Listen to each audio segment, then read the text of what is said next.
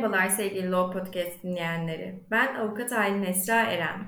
Eren Gonca Talks'un boşanma davaları ve boşanma sebepleri hakkında yaptığı podcast serisinde bu bölümde haysiyetsiz hayat sürme sebebiyle boşanmadan bahsetmeye çalışacağım.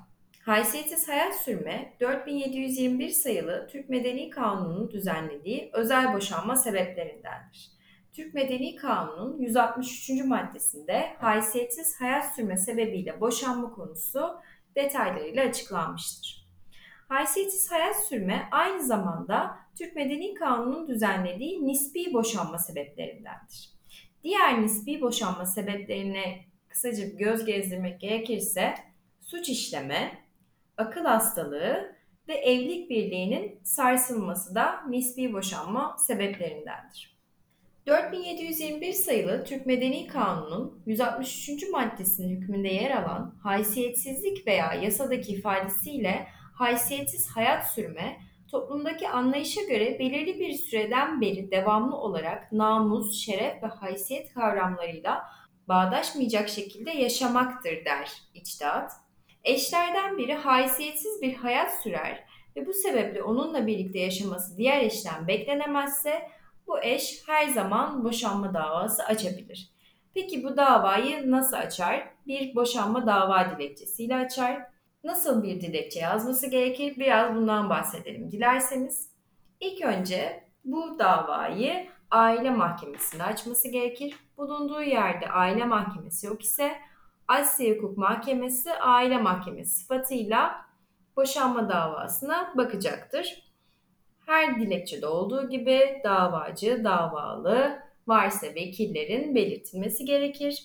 Dava konusuna özel bir boşanma sebebi olan haysiyetsiz hayat sürme sebebiyle boşanma davası açtığınızı belirtmeniz gerekir. Davanızın dayandığı olayları detaylı bir şekilde anlatmanız gerekir. Nedir bu olaylar? İlk önce eşinizle hangi tarihte evlendiğinizi, bu e, evlilikten müşterek bir çocuğunuz var mı? Varsa çocukların doğum tarihleri, isimlerinin belirtilmesi gerekir.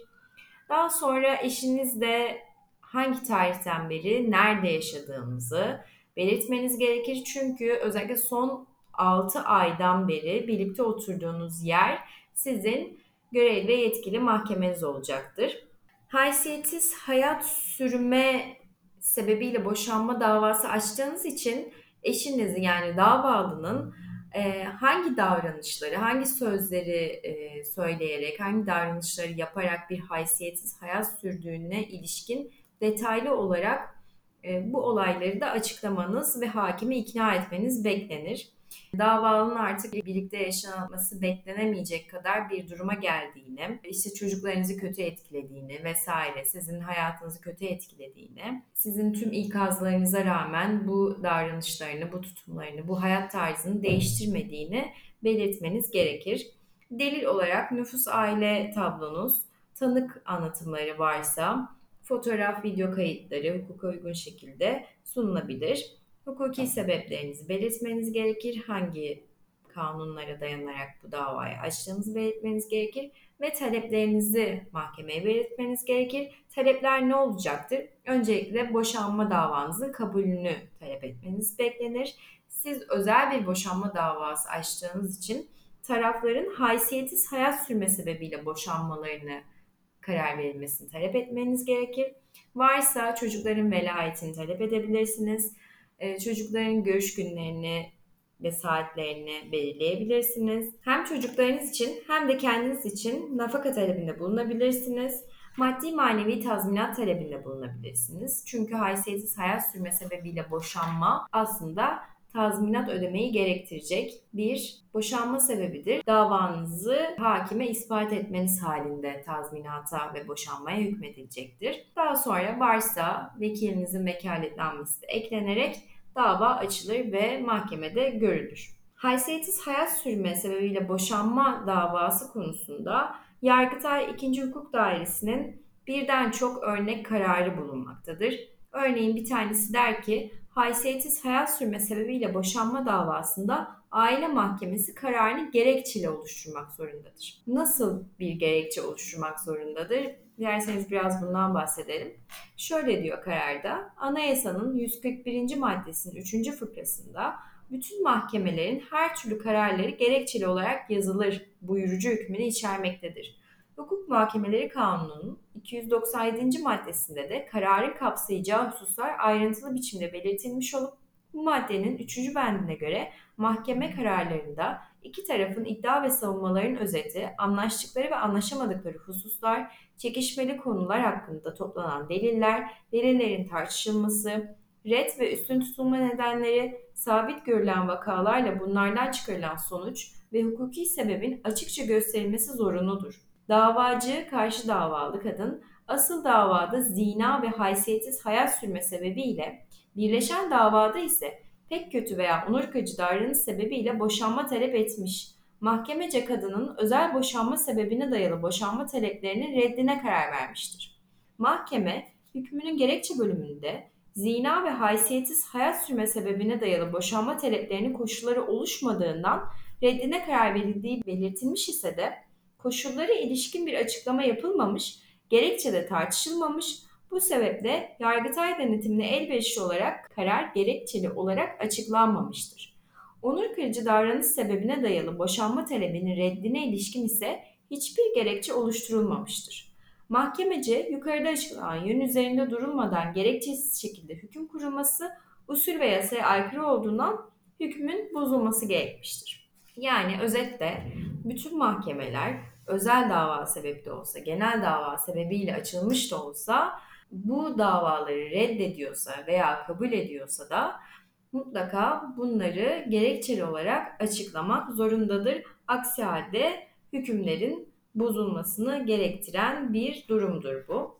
Diğer bir iştahat ise yine Yargıtay 2. Hukuk Dairesi tarafından verilmiş bir karar.